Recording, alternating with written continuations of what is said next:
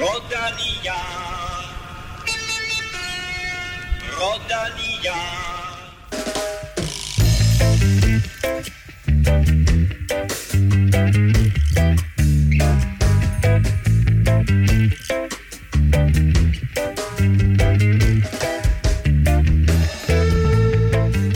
Et hektisk år og efterår nærmer sig sin afslutning, men for Dylan Groenewegen ser det ud til, at karantænen for tyve tyve fortsætter ind i tyve enogtyve. Årets sidste Grand Tour er på kun atten etaper. Vuelta a España bliver afgjort i weekenden, og det bliver lige så tæt og spændende som det amerikanske præsidentvalg. Og med det, velkommen til mine to helt egne præsidentkandidater, Kim Plesner og Stefan Djurhus. Tak for det. Hvem er jeg? Jeg vil helst ikke være Trump. Roglic eller Carapaz? Øh, altså jeg vil håbe på Roglic, fordi jeg hoppede jo med på øh, Velropas vinder i, i odds tre, men øh, jeg tror faktisk at Carapaz han har set lidt bedre ud her på det sidste, så jeg glæder mig til at se den sidste bjergetap. Der tror jeg godt at Carapaz han kan lave noget frækt. Den skal vi naturligvis tale meget mere om øh, lige om lidt, og den kan jo gå hen selvfølgelig og, og, og blive afgørende, Kim. øh, Tre Grand Tours indtil videre, øh, som alle sammen har været super tætte. Er det bare den her måde vi skal til at afvikle Grand Tours på fremover? Jeg ved sgu ikke, om det er, om det er den her mærkelige, komprimerede øh, efterår, der har gjort det, eller, eller om det er arrangørerne, der er blevet, der er blevet virkelig gode til at, at lave nogle ruter, der, der gør det spændende. Det er i hvert fald påfaldende, at det er alle tre, der, der, der, der lige pludselig øh, ser ud til at blive afgjort på, altså inden for et minut med dem alle sammen. Og måske med en, en overraskende vinder på, på, på sidste vigtige etape i, i Vueltaen her også. Stefan, vi har smidt en øh, kop I, som, ind som fast præmie til vores støtter på tier punktum d k, og det lader til, det er populært. Ja, det er det, og øh, vi har, ja, den seneste kop, den var jo selv ude og, og aflevere i hånden, fordi oh, ja, det lå nå, lige øh, ja, på vejen. Gælder det, får, får man alle, alle dem, der vinder, får de en, en personlig kop? Ikke wow. Hvis de bor i Nordjylland. Nej, Nej jeg, jeg, jeg, jeg dækker kun, de har ellers brug for lidt. Jeg dækker kun til Fyn øh, på cyklen. Så. Til og med Fyn. Øh, nej, men det er stadig populært, og vi har fået øh, fem nye, nye med siden sidst. Øh, de nye, det er øh, S B C, Mathias Elisberg, Michael Bing, Asp Cochran og R. Black punktum d k. Så det er nogle... Uh. Øh, Michael Bling, eller... Det er spændende navne. Velkommen til jer, ja, alle fem. Er det, Tusind er tak. Det Ma- er det Matthews? Så er du Michael Bling? Nej, han sagde Michael Bing. Michael Bing. Ham, ham kender jeg. Det er ham, der lavede det der oversættelsesprogram. Tusind tak til jer fem for at øh, være med i klubben, og tusind tak naturligvis til alle jer, der har støttet gennem lang tid. Mit navn er Claus Elming. Du lytter til Velropa Podcast, præsenteret i samarbejde med Zetland og Oddset fra Danske Spil.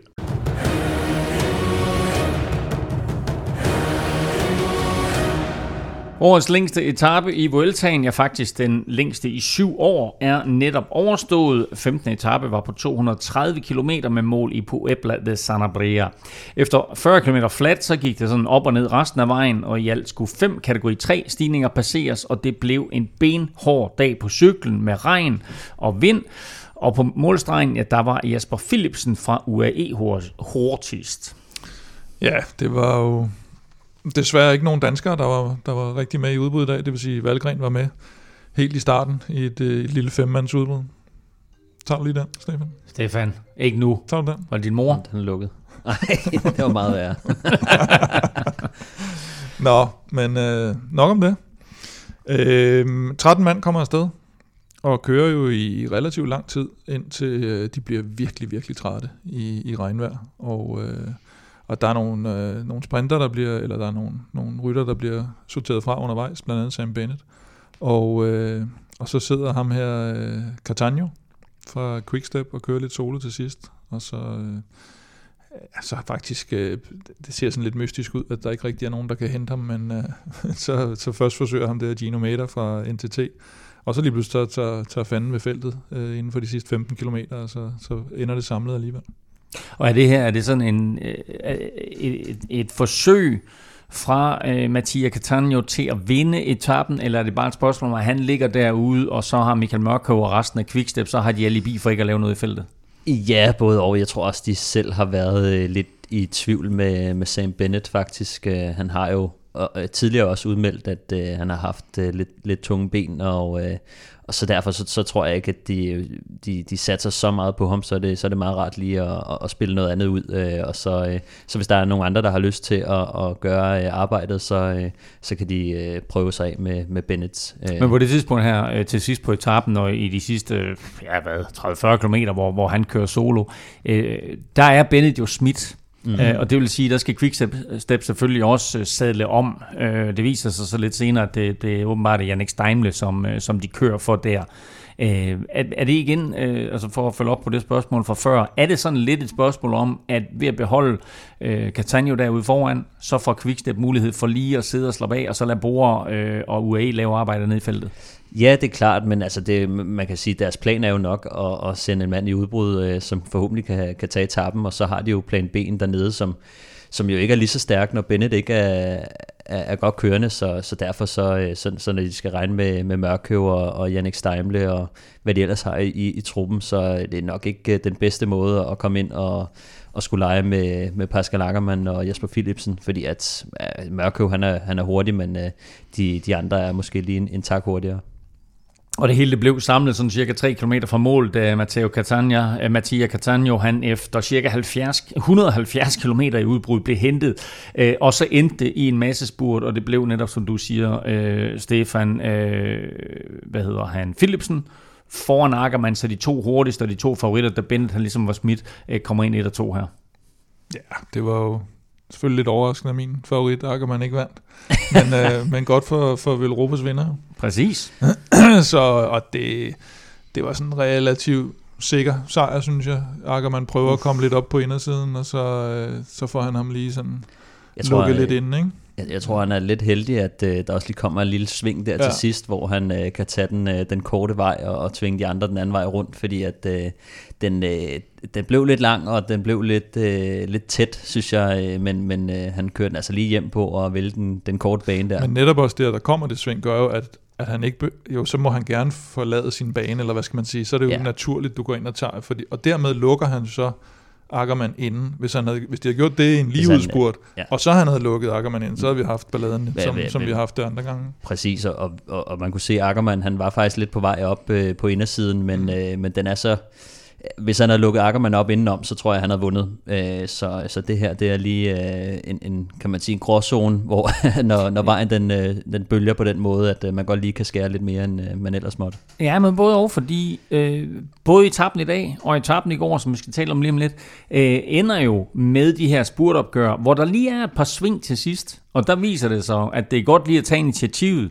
fordi mm. vinderen i dag er den mand, der var først ind i svinget, og vinderen i går var den mand, der var først ind i svinget. Så øh, altså, klogt og godt kørt af Jasper Philipsen her. Ja, det må man sige, og øh, det er selvfølgelig lidt farlige afslutninger her, og når det også regner, så... Øh Så, så, så, så bliver det lidt mere øh, spændende. Man, man har ikke lige så meget vejgreb, man skal lige passe lidt mere på, øh, og, og det, det, det giver bare øh, pote at, at tage fronten på den måde. Det, det ved man også inden fra, fra banen, som, øh, hvor at, øh, hvis du har øh, inderbanen, så, øh, så, så tvinger du de andre den lange vej rundt om, øh, og øh, det... Øh, Det, det giver bare, øh, det giver bare en, ja, en stor fordel. Og banen, det er jo et langt sving, kan man sige. Ja, det er, ah, det er to, to sving. to, på, sving to sving, to sving og et par langsider. Ja. Vi havde to danskere med fremme til sidst, men Mørkøv, han kørte lead-out for Jannik Steimle. Og Magnus Kort, han, han kommer godt nok ind som syver, men han er der ikke rigtig. Nej, han lå allerede ved... Ja, faktisk på hele den sidste kilometer ligger han sådan bagerst i den klump af rytter, der, der skal se ud til at sådan skal køre lidt om det. Og den er ikke særlig stor, den, den, den klump af rytter, godt nok. Men det så sådan lidt ud, altså han har jo formentlig ikke haft benene, fordi det så sådan lidt ud, som om han sådan aldrig rigtig spurtede med for alvor. Hvorimod Mørkøv, det må man sige, han, han, han kørte den forfra, hmm. og på et tidspunkt så det ud, som om at han sådan nærmest forsøgte at gå, gå solo til sidst. Der var i hvert fald ikke meget lead-out i det, øh, men han fik et lille hul der øh, på, på, på finaleopløbet. Og jeg ved heller ikke, altså... Rolf nu, der lige at kalde Mørkøv, ja, men han, ham henter de ikke igen. Han havde nok ikke lavet den, den samme, hvis Sam Bennett havde ligget i feltet, kan man sige. Så jeg mm. tror, det har også været et udslag af, at det er jo trods alt, har vi forsøgt at kalde, eller tale... Jannik Steimle lidt op, men øh, bedre sprinter er han jo nok heller ikke. Han bliver trods alt det træer ja. efter de to store kanoner der, Philipsen og, og Ackermann. Øh, rytterne, de kom ind sådan i øh, små grupper. Øh, det hele blev sådan lidt øh, smadret der på den sidste kilometer. Øh, og nummer tre i det samlede klassement, Hugh Carthy, han kommer faktisk ind langt nede, og han kommer ind en toogtredive efter Philipsen. Det bemærker du ret tidligt, Stefan. Ja, jeg så i hvert fald, at, at han på et tidspunkt blev sat, og, og ikke så så bekymret ud over det. Og øh, da vi sad og så det, så tænkte jeg også, at det var en forfærdelig lille gruppe lige pludselig. Men øh, det viser sig så, at øh, de åbenbart har neutraliseret øh, finalen, øh, fordi at han får, han får samme tid. Øh, så øh, så det, er, det, det er noget, som de kan gøre, hvis, øh, hvis finalen er lidt farlig. Øh, som vi også så, så var det lidt sving i finalen, og, øh, og, og så var det også begyndt at regne. Så, øh, så det, det er noget, som, som rytterne har fået at vide, at øh, inden for de sidste par kilometer, de her tre kilometer, så, så, så må de godt øh, slippe grebet, og så, så, så får de bare samme tid. Nogle steder stod der, at den her etape øh, skulle indeholde fire tusind højdemeter. Øh, Chris Anker Sørensen spekulerede i på, at, at det nærmere var tre tusind lige nøjagtigt, hvor den der forskel den opstår. Det, det ved jeg ikke helt, men faktum er, at der var mange højdemeter. Der var vind, der var regn, det var en hård dag på cyklen. Kan sådan en etape som den her, kan den trække kræfter nok ud af klassementet til, at vi kan se det i, i afslutningsweekenden her? Øhm, om det kan trække kræfter på hvilken måde? Ja, altså ud af, ud af de store favoritter, altså om det sådan, at, at øh, nu, nu ser vi Hugh, Hugh Carthy, han kommer ind en toogtredive efter og sådan øh, triller ind over, fordi han måske er træt.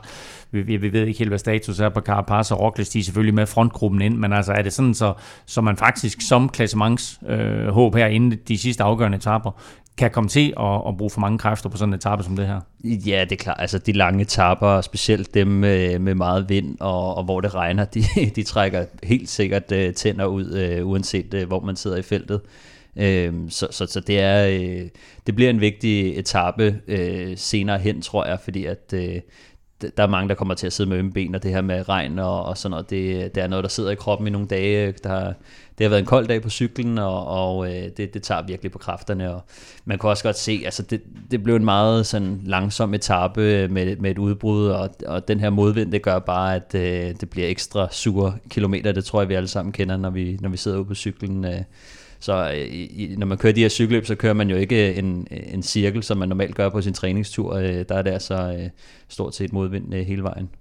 Som du siger, der var altså et langt udbrud, der kørte, men feltet, eller skal vi kalde det det decimerede felt, havde fuldstændig styr på det. Det hele blev samlet og kort før målstregen, og så endte det altså med, at Jasper Philipsen vandt foran Pascal Ackermann og med Jannik Steimle på tredjepladsen, Magnus Kort på syver og Michael Mørkøv tier. Vi taler meget mere Vuelta lige om lidt, men først...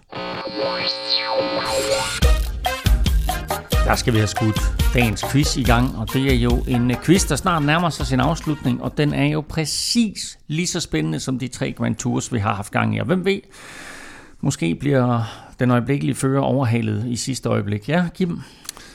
Jeg har et spørgsmål. Ja. Hvornår er den helt præcis færdig egentlig? Det er den, er den, når vi... sæsonen er færdig, eller er den, når året er færdig? Det er, når vi optager den sidste podcast i to tusind og tyve. Godt så. Og... vi skal have fat i Vueltaen. Ja. Vi skal have fat i tolv danskere, der har vundet en etape i Vueltaen. Åh oh, gud. Mm. Og vi kører det på den her måde, som er blevet så populært blandt jer, nemlig at øh, I skal nævne en rytter hver af gangen, og den, der først misser, mister også pointet. Så tolv danskere har vundet mindst en etape i Vueltaen, og... Øh, når vi kommer dertil, Stefan, så har du serveretten. Kim er til gengæld foran med enogtredive tredive. Er reglerne forstået? Er spørgsmålet forstået? Ja. ja. Så har jeg kun én ting til jer to og alle jer, der lytter med. Lad nu være med at google. Tirsdag begyndte den sidste uge i Vueltaen, og dermed også den sidste uge i et vildt cykelefterår. Og det var med en enkelt start. Den var på treogtredive komma syv kilometer, og den gav os igen drama på målstregen, men gik dog sådan nogenlunde som forudset. Primoz Roglic vandt og generobrede dermed den røde førertrøje. Ja, det gik stort set efter planen, vil jeg sige. Øh, Roglic som vinder havde, havde de fleste nok regnet med. Så synes jeg, at øh, måske Henrik Marsvall kunne have kørt lidt bedre, personligt. Øh, ja, han byttede sådan lidt ligesom plads med, med Hugh Carthy, der til gengæld øh, overraskede positivt, så, og så ellers så kørte de fleste andre vel sådan nogenlunde op til forventning. Og så synes jeg, det var lidt synd for, for Will Barta, Han øh, blev slået med et sekund. Altså Roglic, det ene sekund er nok ikke det, han, øh, han hverken vinder eller tager Vueltaen med, så han kunne nok godt have undværet den, den etapesejr. Hugh Carthy, som du siger, Kim, han holdt sig inde i billedet i klassementet. Det gjorde han med en flot fjerdeplads. Han var kun femogtyve sekunder efter Roglic, hvilket må siges at være ganske acceptabelt. Og nu ligger de første tre i Vueltaen, Roglic og Carapaz og Hugh Carthy, der ligger de altså inden for syvogfyrre sekunder før weekendens afgørende etape, Stefan. Ja, det er jo øh, altså historisk tæt. Øh, igen synes jeg, det, det er ikke ofte, vi får øh, så tætte afgørelser, og lige nu der har jeg det sådan lidt, at det virker som om alt kan ske. Øh, vi har haft allerede fire trøjeskift mellem øh, Roglic og Carapaz, og den svinger lidt frem og tilbage. Okay, det er da også vildt. Ja, altså det er jo kun de to, der har, der har haft den, ikke? Så, men, men, øh, men det er meget sjovt, de har begge to haft deres øh, op- og nedture. Øh. Det er faktisk sjovt, når du siger det. Ja, det. Det tænker jeg slet ikke over, det er klart. Roglic tager den på første etape, og så har de ligget og byttet frem og tilbage. Ja, det, det, det kan det. Jeg faktisk ikke huske, at der nogensinde har været en, en Grand Tour, hvor det er sket før. Det er det nok. Det tror jeg da ikke. Oh, det tror jeg, jeg være helt sikker, men, men det er lidt bemærkelsesværdigt, synes jeg, at, at de begge to øh, til at starte med, så, øh, så kom Roglic jo godt fra start, øh, så kom øh, Carapaz lidt igen, og så den har svinget lidt frem og tilbage, så det er lidt svært at, at blive klog på, hvor, øh, hvor vi skal hen af faktisk. Øh. Så jeg synes, øh, det, som vi så det på, på Angliru i hvert fald, at... Øh, at Roglic, han, han kan godt bøvle lidt med det, når vi skal op i, op i de høje bjerge og, og på de skarpe procenter. Øh, det virker som om, at Carapaz i hvert fald har en lille fordel der. Og så bare imponerende, at, øh, at han ikke taber så meget tid, Carapaz. Det var godt kæmpet. For den sags skyld også af Hugh Carthy, men jeg havde frygtet, at øh, Carapaz han ville tabe to minutter, og dermed ville det være sådan lidt øh, over and out, fordi at, øh, det, det kan blive meget svært at hente. Men øh, syvogfyrre sekunder, det, øh, det er stadig inden for øh, striking distance. Så, øh, så det, er, det er absolut øh, spændende. Ja, bestemt. Der kom, kom kun ind niogfyrre sekunder efter øh, Roglic i enkeltstarten her, og der var det, som du siger, Stefan, forventet, at han måske ville tabe endnu mere, men han holdt altså godt øh, tråd i den. Øh, Roglic øh, priser sig vel lykkelig for, at Pogacar, han ikke gider at øh, køre Vuelta, fordi han fik vel en form for revanche her på den her enkeltstart øh, i, i forhold til, hvad der skete i turen. Ja, det synes jeg... Øh... Det, det, det, var, det var nok noget mentalt, der lige skulle, øh, skulle køres ud der de første fem til ti kilometer, hvor man, hvor man sådan... Kunne, var, var det det, der skulle til for, at han øh, vinder Vueltaen nu? Det tror jeg jo, øh, og jeg tror, det, altså jeg, jeg tror, det var sådan et, et mentalt rygstød, han får, at han ligesom er tilbage i den der, man kunne se den måde, han kørte enkeltstarten på også, at det var den, den gamle Roglic, den måde, han kørte den på, og han, han har sikkert tanket mere og mere selvtillid undervejs, fordi han også selv sådan kan mærke, okay, nu er den her igen, øh, og så han ikke lige pludselig røg i den der fælde igen, han, øh, hvor han ikke kan få det til at spille, øh, som han gjorde i turen. Så, øh, så det tror jeg, han, er, han har fået det rygstød, og så tror jeg, at, at han har været rigtig god til at dosere øh, de gange, han er kommet i krise, og, og, og ikke tabt alt for meget, og har typisk nogle gode hjælpere også til at, at holde ham inde. Så jeg tror, der skal mere end den der lørdagsetappe til at, at, holde, at holde, ham, øh, holde ham for fadet. Og, og en væsentlig bedre hjelmdag for ham også. Det er nemlig rigtigt. Den, øh, den moslede heller ikke sådan rundt i hovedet på ham. Så, så alt i alt øh, væsentlig forbedring. Nej, jeg tror, han holder den. Ja, jeg vil også sige, at man kunne godt se på ham, at øh, han, han startede lidt mere øh, konservativt ud i hvert fald. Øh, det kunne man også se på tiderne. Jeg tror, han var bagud øh, til Hugh Carthy på den første mellemtid, ikke? Øh, så, så jeg tror, at den, den mentale øh, hvad hedder det, tilstand der, den, øh, den krævede lige, at, øh, at han havde lidt mere styr på den, og det vil sige, at han ikke øh, tør at gå dybt for tidligt, fordi han er bange for øh, konsekvenserne af det. Der har sådan en type som øh, John, øh, hvad hedder Hugh, til, Hugh John. John Carthy. Ja, det hedder han også. Det hedder bare Hugh fornavn. Hugh John Carthy. Øh, han, øh, ham kunne man godt se. Øh, han er altså kommet for at, for at vinde det her cykelløb, og er blevet bedre og bedre i løbet af Vueltaen faktisk, øh, efter han startede øh, som sådan en mand, hvor man tænkte, han slutter nok som nummer seks eller sådan noget lignende. Så øh, så han bare kørt sig bedre og bedre ind. Så, så han har, øh, kan man sige, også meget, meget den her rygvind, og tør godt at, at gå aggressivt fra start af. Øh, der havde, der havde Roglic altså lige øh, brug for at, at lige holde den på halvfems procent, og så stille og roligt køre sig, øh, køre sig ind i løbet. Men altså, hvor vi ser overraskende ryttere på, på podiet, både i Tour de France og især i øh, Giro d'Italia, så kunne Hugh Carthy jo altså også være den overraskende, det overraskende indslag på podiet her i Vueltaen. Helt klart, og, og, og jeg vil sige, at det ikke bare podiet, altså de, de har jo også selv sagt, altså han går efter at vinde, og, øh, og det synes jeg er interessant, specielt når man ser på, at han har ikke haft nogen, øh, nogle dage, hvor han har været, hvor han er sådan på den måde rigtig tabt tid. Uh, han har aldrig været uh, i, i førertrøjen, og derfor har de ikke været i den der position, hvor de skulle forsvare sig. Så nogle gange, når der er nogen, der kører, så er det ikke hans ansvar at gå efter. Uh, men han har altså ikke rigtig vist noget svaghedstegn, så jeg synes, at han virker, uh, han virker som, som den der farlige joker uh, her uh, inden uh, den afgørende fase. Roglic han vandt altså enkeltstarten, og det gjorde han som nævnt med blot et sekund ned til Will Bartha, der sad længe i hot seat, men altså så til sidst måtte overgive øh, førerpositionen til Roglic, der var yderligere ti sekunder, eller der var ti sekunder ned til Nelson Oliveira på tredjepladsen. Michael Valgren blev bedste dansker som nummer femogtyve, og kørte faktisk en øh, rigtig flot enkeltstart. Valgren han kom ind øh, to nitten efter Roglic. Dagen efter, fjortende etape, der var det en etape sådan lidt ala den i dag. Rytterne de var ude på to hundrede og fem kilometer, og det var den første af den her uges dansker-etaper. øh, altså i gåsøjne vil jeg mærke. En lille gruppe kom afsted, og de holdt faktisk hele vejen til mål. Men øh, ligesom i dag, Kim, så var der ikke så meget rødt og hvidt i dagens udbrud. Nej, altså vi eller havde, i udbrud der havde nok, på, på fjortende etape. Vi havde nok mest sat liden til Valgren, som, som vi synes har vist god form, og så lige pludselig så meldte han jo ud, at han skulle ikke udbryde alligevel, fordi han havde hørt Mørkøv snakke om, at Quickstep havde planer, og så fortrød han alligevel om morgenen og sagde, at nu ville han alligevel forsøge at gå udbrud, og det gjorde han så også, men, men kom ikke med, og så smed, så smed Quickstep øh, Stibar med i udbrud i stedet for, øh, og så endte det lidt med, med ingenting i forhold til, til danskere i hvert fald.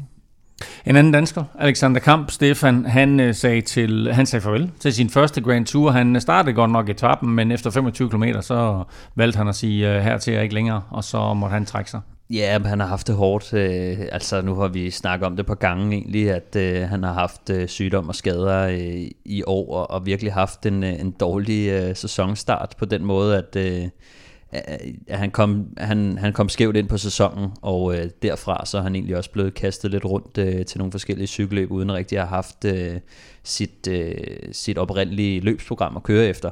Øh, så, så, og her i Vueltaen var det jo det, lidt det samme, ikke? Han vidste ikke rigtigt, at han skulle køre før til allersidst, og øh, flyver så ind og, og skal deltage her, og øh, jeg snakker faktisk med ham dagen inden han, han, han udgik, øh, hvor han godt nok fortalte mig, at øh, det, nu, nu havde det fået været til, til opmåling, øh, og han var faldet af halvanden procent i, øh, i, i fedtprocent. Mm. Øh, dermed så var han nede på en fedtprocent, der hedder tre komma ni, som jo er vanvittig. Øh, øh, ligesom der er mig, Kim. Ja, ja, til gengæld, så, havde han, så sagde han, så havde han taget på i vægt. Han havde fået tre til fire kilo på i vægt, selvom fedtprocenten var faldet. Så, øh, er det godt eller skidt? Jamen, det er rigtig skidt, fordi at, øh, det er jo som regel bare væske og øh, inflammation, øh, der sætter sig mm. rundt omkring. Så, øh, så, så hans øh, krop har... Det kan vel også være muskler, kan det ikke? Jo, det, det er ikke så tit, man lige tager tre til fire kilo muskelmasse på øh, i en Vuelta. Øh. Italien, italiensk fodbold, gør N F L. Så, øh, jeg tror, jeg med, med, nej, når man kører så mange kilometer, så er det stort set umuligt at tage på i, i muskelmasse, men, øh, men det betyder, at øh, hans krop bare har, har bøvlet rigtig meget med det, og, øh, og det, det er sådan noget, der kan mærkes. Øh, og og Monika har haft lidt ømlede også øh, rundt omkring, så, så, så hans krop har bare ikke lige kunne holde til det, og øh, det, det, det tror jeg, det bliver godt for ham bare at lukke ned for, for sæsonen, og, øh, og så en, en, en, en lang sæson for ham og for mange andre ryttere. Præcis, og, og jeg tror, det kommer til at hjælpe specielt for ham, øh, hvis han øh, kan holde sig skadesfri hen over vinteren, og så få et løbsprogram, hvor han kan begynde at, at time tingene lidt bedre. Øh, det er skrækscenariet, når man øh, kommer skævt fra start, og, og ikke har øh, en, en plan for sæsonen sådan set. Nu må vi se, hvad der sker med øh, cykelsæsonen tyve enogtyve, og hvor meget man kan planlægge sig ud af, fordi som vi fortalte i, øh, i sidste udsendelse, så er der altså allerede begyndt at blive aflyst løb i, øh, i januar. Men øh, det er klart, at, at for en, en fyr som Kamp, der var det ikke den bedste debut i, i Grand Tour-sammenhæng. Så en dansker mindre øh, i Vueltaen, end der startede, og øh, der var ikke altså nogen danskere med i det her afgørende udbrud på fjortende etape. Til gengæld, Kim, så kom øh, syv ret stærke ryttere afsted, øh, og på den sidste stigning, der viste Tim Wellens sig som, apropos det her med sving i afslutningen, mm. som både den klogeste og den stærkeste. Han vandt nemlig sin anden etape i årets Vuelta. Jeg vil sige, der har været talt meget, eller talt og skrevet meget om, om den der afslutning. Jeg så også et, et videoklip af den på, øh, på Twitter, tror jeg det var, inden, hvor, hvor der også ligesom kommentaren var, at det var helt vanvittigt med de der altså, kringlede sving, fordi den netop ikke gik så meget opad. Hvis den går opad, så er det jo lidt ligegyldigt, men farten var så relativt høj i de sving, og derfor så, hvis du først kommer ind i det sidste sving, så er du sikker på at vinde, for den lå jo hvad, tre meter efter svinget, så du så ligesom kommer rundt i svinget der, og sådan, skal til at gasse op, og sådan, okay, så er du færdig. Øhm, så, så, så det var, der var Wellens den, den dygtigste, og den stærkeste, og den smarteste i, i det sving, og ellers så var det jo, det var meget stærkt udbrud, synes jeg, ham der, den unge, øh, Timen Ardensmann fra, fra Sunweb, som vi har set nogle gange. Også var stadig i dag, faktisk. Ja, og, og, og, og god gamle Pierre-Luc Perrichon var med, øh, Marc Soler, som har været ude et par gange, og sådan ikke helt i starten kunne finde ud af, om han kørte udbrud eller klassement, og så blev det sådan sted midt imellem. Dylan van Barle fra, fra Ineos, som jo både har været stærk i, øh, på stigningerne og tidligere klassikerrytter, og så Stibar, som vi nævnte, og så, så Michael Woods og, og Tim Wellens, så det er jo det er sådan en rigtig stærk mandsudbrud. Men det har også virkelig været nogle dage, hvor at, øh, at at der er blevet kæmpet rigtig meget for at komme i udbrud, så, ja. Så det kan man også godt se på sådan en gruppe som den her, at øh, det er altså ikke for sjov. At, øh, det er ikke sådan fire tv-ryttere, vel? Nej, det, det er ikke nogen udbrud, hvor du får lov at køre. Det ja. er sådan noget, hvor man virkelig skal kæmpe for det, og, og det, det ved vi, der har været øh, kæmpet rigtig meget for øh, de seneste par dage. Så, så det, det kan man godt forstå, øh, når Valgren, han, øh, han også snakker om de her dieselben, han har fået. Øh, Det, det kan være rigtig svært, når der bliver angrebet så meget, og man ikke lige har øh, accelerationen, så er det øh, nærmest umuligt at, at komme med. En øh, meget, meget fin gruppe, der kommer afsted her, som du siger, Kim, og så bliver det altså med Tim Wellens som sejr her, hans anden sejr i den her Vuelta. Ligesom om, at øh, han her meget, meget sent på sæsonen, Stefan, der har han virkelig fundet den der form, som vi måske mest så i sådan, var det to tusind atten, hvor han var virkelig skarp. Ja, Tim Wellens? Ja. Ja, for Søren, altså han er jo en super spændende rytter, som, som laver øh, nogle af de mest vanvittige angreb, synes jeg, indimellem. Øh, det, der er ikke altid så meget tanke bag det, men øh, lige den her etape, han vinder, der, øh, der, der, så, der så det rimelig øh, godt ud for ham. Han, øh, han er bare en, en type, der har sådan, måske den mest vanvittige acceleration, øh, jeg nogensinde har oplevet i hvert fald. Jeg, jeg har prøvet, jeg har gået løb mod ham også, hvor at, øh, han angreb på en bakke, og øh, jeg har aldrig set noget lignende. Han har, altså, vundet, han har ikke vundet på snor, den var rundt? Det tror nej, jeg ikke. Nej, det har han ikke. Okay, nej, det har min fejl. Øh, ja, for fanden var det, jeg kørte i, måske var det i Frankrig, jeg kørte mod. Men, øh, nej, det var i Belgien. Øh, mm. Men hold kæft, hvor har han en vanvittig acceleration. Øh, og det, det kan man også godt se, øh, når han vinder de her spurter, og den måde, han, han angriber på nogle gange, det er virkelig de færreste, der kan være med.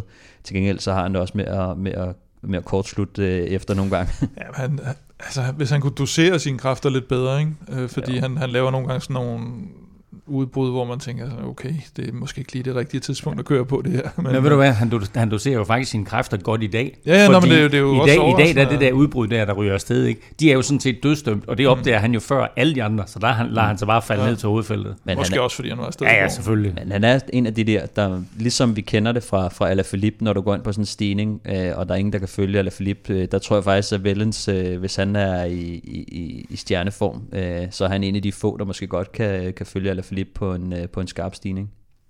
Han vinder altså etappen. Tim Wellens feltet, de kom ind næsten fire minutter efter de forreste og blev splittet op mod målstregen, men der skete ikke noget blandt de allerstørste favoritter, så altså uændret i stillingen. Du får den samlede stilling i Vuelta a España herinde de sidste tre etaper lidt senere i udsendelsen. Vi er virkelig glade for at have vores gode venner fra Zetland som partner på Veloropa Podcast i dag, og for den sags skyld resten af cykelsæsonen. Og har du ikke prøvet Zetland endnu, så er det den helt perfekte tid at gøre det på. Der er simpelthen så mange ufattelig vanvittige nyheder frem i øjeblikket, ja, som de bare dækker topskarpt. Nyhederne, dem får du serveret enten på skrift, øh, i deres app eller online, øh, på, øh, altså via computeren, eller som jeg foretrækker det, lige ind i mine øregange, præcis som den podcast, du lytter til nu.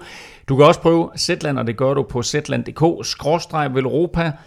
Du får to måneder for halvtreds kroner, og du støtter Veloropa Podcast. Og øh, Kim, det er klart, at øh, lige nu her øh, i, i dag og i går, og for den sags skyld og nok også i morgen, der er der en overskyggende nyhed over dem alle. Er det bare i tyve tyve, ikke? Så er det mm. nyheder hver dag. Nej, det er rigtigt. Jeg så det meste af, af valgkampen i U S A. Der. Nå, jamen jeg snakker den, om mink. Ja, det, det, det, jeg snakker om nordjysk mink. Den tænker jeg nu ikke, men jeg, jeg, jeg vil i hvert fald sige, at jeg, jeg sad lidt tilbage med flere spørgsmål omkring valgkampen i forhold til, da Trump han gik på i løbet af natten. Sådan, altså, du ved, kan han det?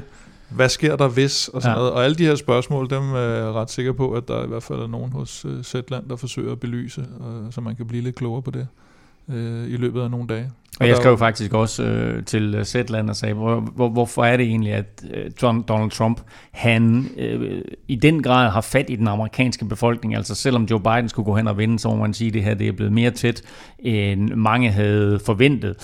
Æh, Og jeg skrev til Zetland og spurgte om, hvad er det egentlig, der gør, at han har så godt fat i den amerikanske befolkning? Og der ligger altså allerede en artikel øh, til både læsning og lytning derinde omkring lige nøjagtigt hans politiske succeser.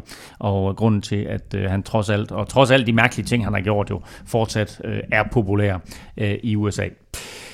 Gå ind og lyt til det. Gå ind og lyt til alle mulige andre fede historier, som jeg har sagt før her. Så sker der tit det for mig, når jeg er inde på Zetland, at jeg kommer til at lytte til historier, som jeg egentlig ikke troede interesserede mig for. Og så ender det med, at jeg faktisk synes, det er super spændende. Du, prøver, du kan prøve Zetland lige nu. Det koster som sagt halvtreds kroner. Gå ind på zetland punktum d k, Zetland med z punktum d k, skråstreg Europa, og prøv Zetland lige nu for en halvtredser. To måneder for en halvtredser. Det er altså mindre end den øh, kaffe og kage, du får, når du er ude på cyklen med øh, Stefan Djurhus, når han kommer forbi med øh, Velropa-koppen. Ja, der kører vi dobbeltstop. Der resterer tre etaper i årets Vuelta, og det hele er ganske tæt. Det ligner umiddelbart, at kun tre mand kan løbe med sejren samlet, men øh, alt kan ske, øh, og især lørdag. Stillingen her efter femten etaper er, at Primoz Roglic fører. Øh, det gør han altså som sagt efter enkeltstarten. Han har niogtredive sekunder ned til Richard Carapaz, og yderligere otte sekunder ned til Hugh John Carthy. Altså blot syvogfyrre sekunder mellem de tre øverste. Dan Martin ligger fire, og det lader til, at han ender der, for han har et øh, lille minut op til podiet, men næsten to minutter øh, ned til Henrik Marsvall på femte pladsen. Og så kommer der tre etaper her i weekenden. Den første, det er naturligvis fredag. Det er sekstende etape, og det er sådan igen noget, man kan kategorisere som en dansker etape. Den byder på lidt af hvert. Den er på et hundrede og treogtres kilometer. Den går fra Salamanca til Ciudad Rodrigo. Der er en enkelt kategori, sti- kategori et-stigning undervejs, men ellers så er det her altså, som sagt på papiret også det, vi vil godt kan kalde for en danskerdag.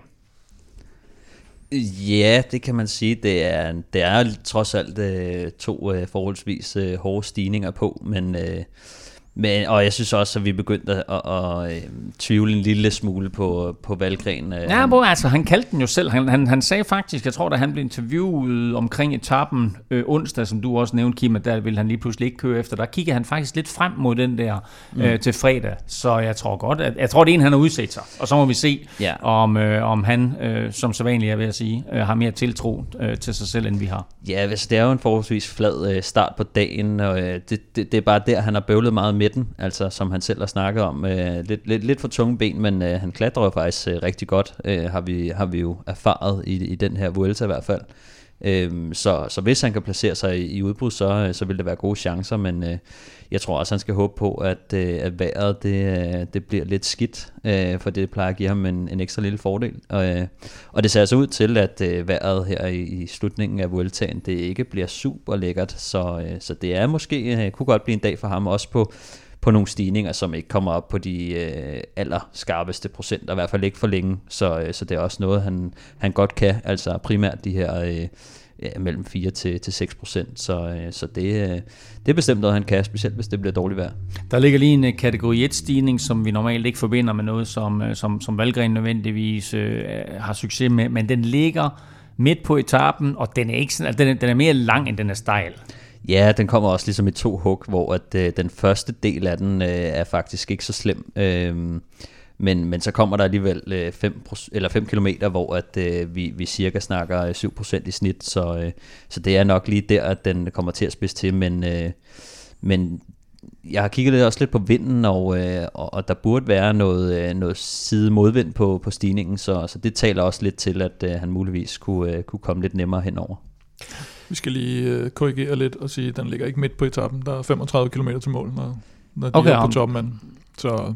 Det er sådan relativt meget i slutningen. Så efter, efter tre fjerdedel cirka. Ja. Ja, og det bliver også en forholdsvis, øh, det, det er rigtigt, øh, det bliver også en forholdsvis øh, hurtig afslutning egentlig, selvom der er femogtredive kilometer, så, øh, ja.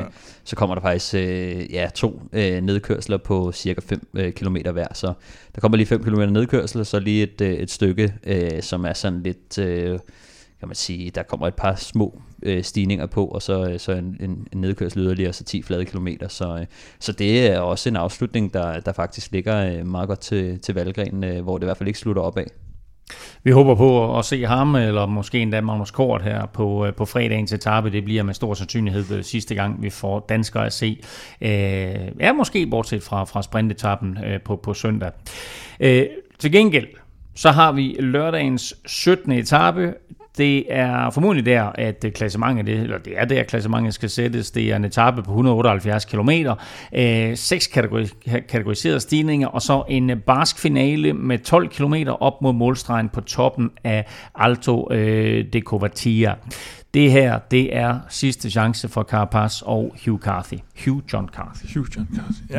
Ja, det er der ikke nogen tvivl om, og... Øh Der kommer til gengæld en tidlig kategori et-stigning, som nok mest kan bruges som et udbrud, der skal køre væk der, så, så det bliver et, et så stærkt udbrud, som også skal have en mulighed for at kunne, kunne holde hjem til sidst, øh, og må ikke også uh, Guillaume Martin, han lige skal med, og, og, og bare lige for en, ja, han, han vandt vel ikke nok point i dag. Åh, oh, det er afgjort. Er det det? Ja. Nå, okay, så gider han ikke. Ja, nu er, nu, nu er jeg faktisk lidt i tvivl, fordi til Mellens vandt jo sådan set etappen, så det kan egentlig godt være, at den stadigvæk er i spil. Jeg tror, det var Jasper Philipsen, der vandt i dag. Men... Det var det da også. Det var ja. Det. Ja, ja, no, nej, så, er den, nej, så er den undskyld. Rigtigt, så er den afgjort. Så har Guillaume Martin vundet bjergetrøjen. Så. Øh, så tager vi ikke ham med i hvert fald. Men til gengæld, så, så kommer der så de her kategori tre-stigninger og en enkelt kategori to-stigning undervejs. Så det, det, det er svært at se, noget klassementshold skulle gøre noget der andet, end at hvis nogen har lyst til at, at, at, at sætte lidt tempo på for at gøre det hårdt, så, så kan det gøres der. Og så er det den sidste stigning, der, øh, som er uden for kategori, men kun seks komma ni procent i snit. Og det, det, det virker sådan rimelig underligt, når man ser det på papiret. Men det er så fordi, der, der er nærmest, det er lige før, der er ned, nedkørsel undervejs, og så de sidste otte kilometer, de ligger, der ligger den bare på ni til ti procent, øh, mere eller mindre hele tiden. Så det er der, Vueltaen skal afgøres, og se om der er nogen, der kan få skovlen under nogen andre. Ja, jeg sidder også lidt og tænker på, at, øh, at der måske er en, øh, en Henrik Marsvall og en Movistar, øh, der kunne tænke sig at, at prøve at, at kravle op på podiet. Øhm, så skal de fandme gøre tidligt, ikke? Jo, men det er det, jeg tænker i hvert fald, at, øh, at, at, at de i hvert fald skal, skal prøve på et eller andet. Prøve mm. at sætte noget tempo på og se, om, øh, om de kan, øh, kan skille sig af med, med Hugh Carthy, Carapaz øh, eller Roglic. Øh, Jeg kan ikke lige se, uh, Jumbo kommer nok til at kontrollere det, men kommer nok ikke til at, at sætte så meget uh, fart på, fordi at, uh, jeg tror stadig, de er lidt uh, nervøse for, om de uh, egentlig kører, uh, kommer til at køre Roglic i, uh, i, i en ja, dårlig zone. Skal, og de skal også have hjælpere nok til sidst. Ikke? De kan jo godt lide den ja. der, hvor de har, har overtal af, af rytter på den sidste stigning. Så de, ja, men den de, sidste stigning er til gengæld meget reel. Den er sådan lidt i etaper, sådan seks til otte procent til at starte med, og så de der ti til tolv procent til slut, men det er ikke sådan noget, at der lige pludselig kommer ramper på otteogtyve procent, så det er jo ikke en stigning, det er sådan, at man har, har vi svagheder på, øh, som, både, i, både i turen for en sags skyld, og ikke mindst Pangleru. Mm. Mm. Nej, nej, bestemt ikke, men, men jeg tror også, at øh, jeg tror faktisk, at Movistar bliver, bliver nøglen på den her dag, på den måde, at, at, at om enten kommer de til at, at prøve at holde et højt tempo, eller skabe et eller andet, eller også så kan det være, at de sender Valverde i udbrud igen. Øh, han, er, altså, han er jo lidt over otte minutter efter i det samlede, ikke? Men øh, hvis han først sidder i, i et udbrud, så, så tvinger det trods alt øh, Jumbo Visma frem og, og fører. Så, øh, og så er der også måske en mand som Vlasov, som kunne tænke sig at, at prøve at tage en etapesejr. Øh, så, så, så der er nogle, øh, nogle aspekter. Jeg, jeg tvivler lidt på, at, øh, at at øh, Ineos, de vil frem og lave noget, der... Den her sidste stigning, den, øh, den er ikke så slem, men øh, den har alligevel øh, et, et midterpunkt, øh, hvor at, øh, man kommer op over øh, ti procent i, øh, i ja, en tre til fire kilometer eller sådan noget. Øh, så, så det er nok nøglepunktet for Ineos, og, og prøve at se, om de ikke kan vente til det punkt, og så bare øh, gå, gå max ind der og, og sende øh, Carapaz afsted. Øh, han skal dog hente de her niogtredive sekunder, så, men, men hvis han først øh, får, får hullet der, så... Øh, så er det muligt, selvom øh, den er lidt, øh, det er begyndt at blive lidt, øh, lidt spinkelt øh, med, med håbene for, for at tage sejren. Og håbet er måske endnu mere spinkelt, fordi Michael Mørkøv sagde til T V to i dag, at der er en risiko for, at afslutningen der i næsten to tusind meters højde bliver aflyst på grund af sne. Hvordan ændrer det sådan, øh, angrebslysten og karaktererne af etappen? Nej, men der, der er jo heller ikke nogen tvivl om, at øh, både øh, E F og øh, Ineos er jo næsten nødt til at holde det sammen også, for de er også nødt til at have de her ti bonussekunder i spil, hvis de skal hen, eller mm. det kan, man kan, de kan også bare sætte øh, Roglic med to minutter, men hvis, hvis det bliver så tæt, som vi tror, så er det jo bedst for dem at have, have de her bonussekunder i spil, og det er uanset, om de skal op i to tusind meters højde eller femten hundrede meter. Mm. Øh, så, så det ændrer selvfølgelig det, at det bliver alt andet lige lettere for, for Roglic at holde, at holde, holde styr på sagerne. Men, øh, men, men mon ikke, det bliver i hvert fald øh, svært for et udbrud at holde hjem. Ja, også det, nu siger du, der er far for, at det bliver afløst på grund af, på grund af sne, og det er også, øh, altså hvis ikke det bliver så, så meget sne, så bliver det i hvert fald noget slud. Det er i hvert fald set øh, rigtig skidt ud med, med vejrudsigten, øh, når, man, når man kigger på det. Jeg tror, at den her... Er det en fordel for en slovener eller for en kolumbianer? Jamen, det er klart en fordel for de andre, fordi Roglic kan ikke få sin regnjakke på.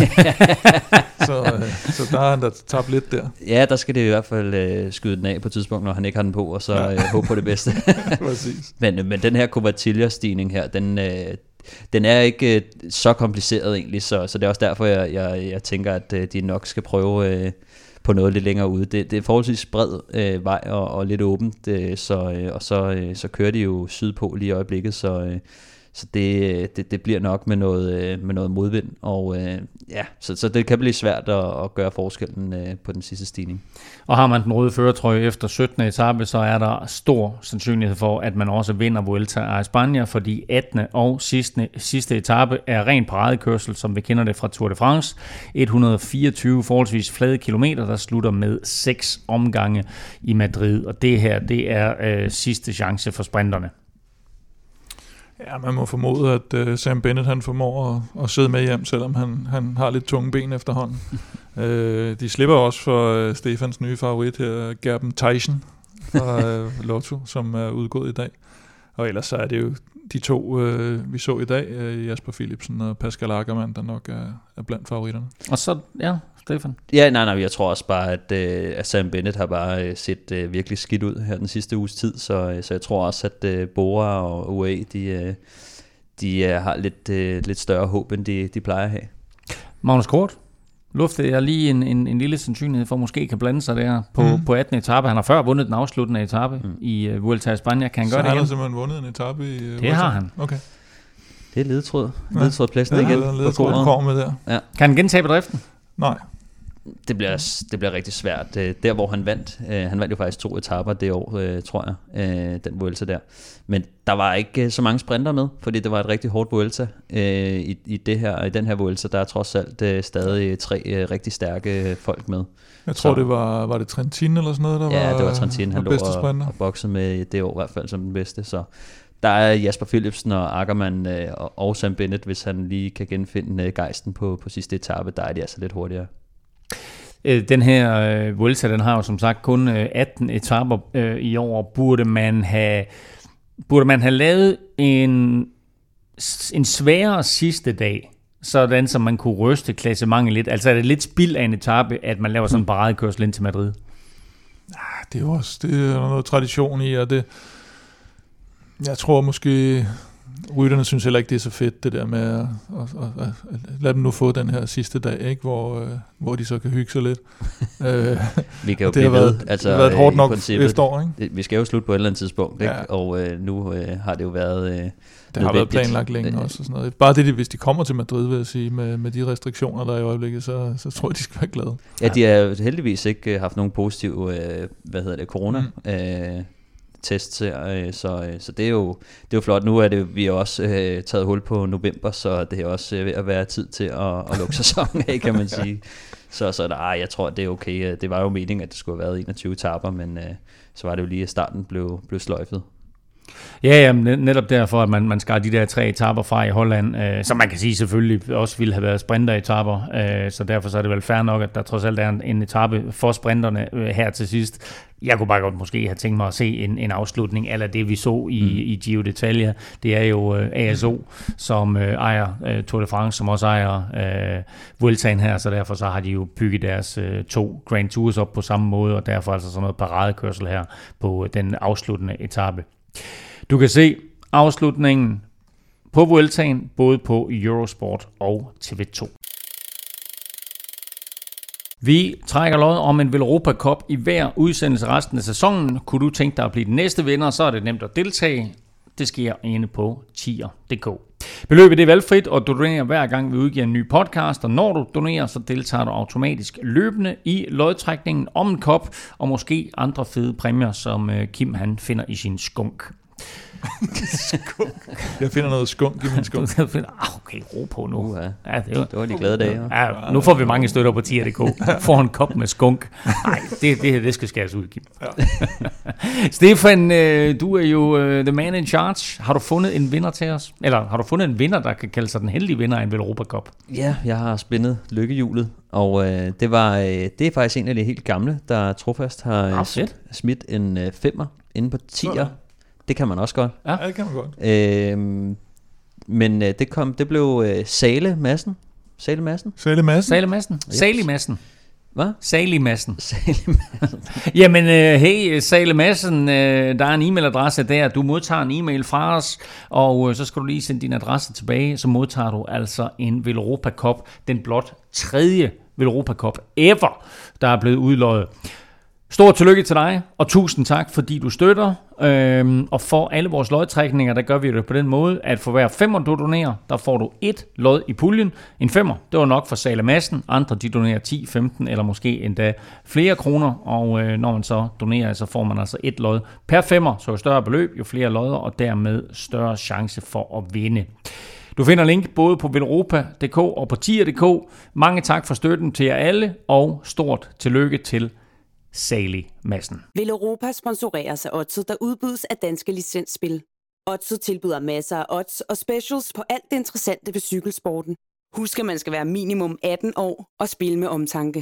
Regler og vilkår gælder. Det her var Vanessa, og når du hører hende, så ved du godt, at så er det tid til spiltips fra Oddset, og det bliver jo så den sidste omgang spiltips i forbindelse med Vueltaen, og det skal ikke være nogen hemmelighed, at både Kim og Stefan jo har været vanvittigt skarpe øh, i den her Vuelta. Måske ikke lige, ah. måske ikke lige siden sidst. Måske ikke lige, og men, i dag men, var den jo god. Og i dag var den nemlig rigtig god. Fordi med sejren i dag, der gik øh, Stefans staldtip nemlig hjem på, eller var det, det var Plessners podie faktisk, var det ikke det? At, øh, nu skal de se, hvor det var Europas vinder. Det var Europas vinder naturligvis, på at Jasper Philipsen vinder en etape. Den var boostet til odds tre komma tredive, og den gik altså hjem øh, i dag. Og derfor... Og bjergetrøjen gik vel også hjem i dag? Hvad for en? Bjergetrøjen. Bjergetrøjen gik hjem med Gillian Martin. Den var boostet til odds fire. Det var et Stefans staldtip faktisk.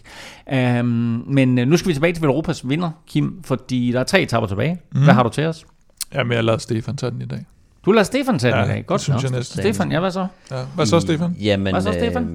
Øh, jeg har kigget lidt på, på danskerne, og hvor de, de, de ligger i, i klassementet, ja. og... Øh, Nu, øh, nu har jeg ikke lige den, den friske, friske øh, update, men jeg går ud fra, at... Øh, oh, den kan da komme med at den, øh, ja. Jeg kan godt gå ind og, jeg kan godt gå ind og google ja, du, go- du googler ja. lige nu. Det er godt, Kim. Stef, eller Kim. Øh, så vinder du nok også quizzen. ja, øh, nej, men Vingegaard, Jonas Vingegaard, han har kørt rigtig godt her på det sidste, ja. og øh, han ligger lidt efter Niklas Eg i, øh, i det samlede klassement. Men jeg tror, at... Niklas Eg, nej, jeg tror, at Jonas Vingegaard, han, øh, han overhaler Niklas Eg i, i det samlede klassement. Der er, der er små, øh, der er otte minutter mellem dem lige nu, øh, men Vingegaard har taget nogle gode chunks ind på, øh, på Niklas Eg her på det sidste. Han tabte lidt på, øh, på enkeltstarten, men til gengæld så, øh, så tog han omkring fire minutter på Anglerud-etappen og hele seksten minutter på Fardapona.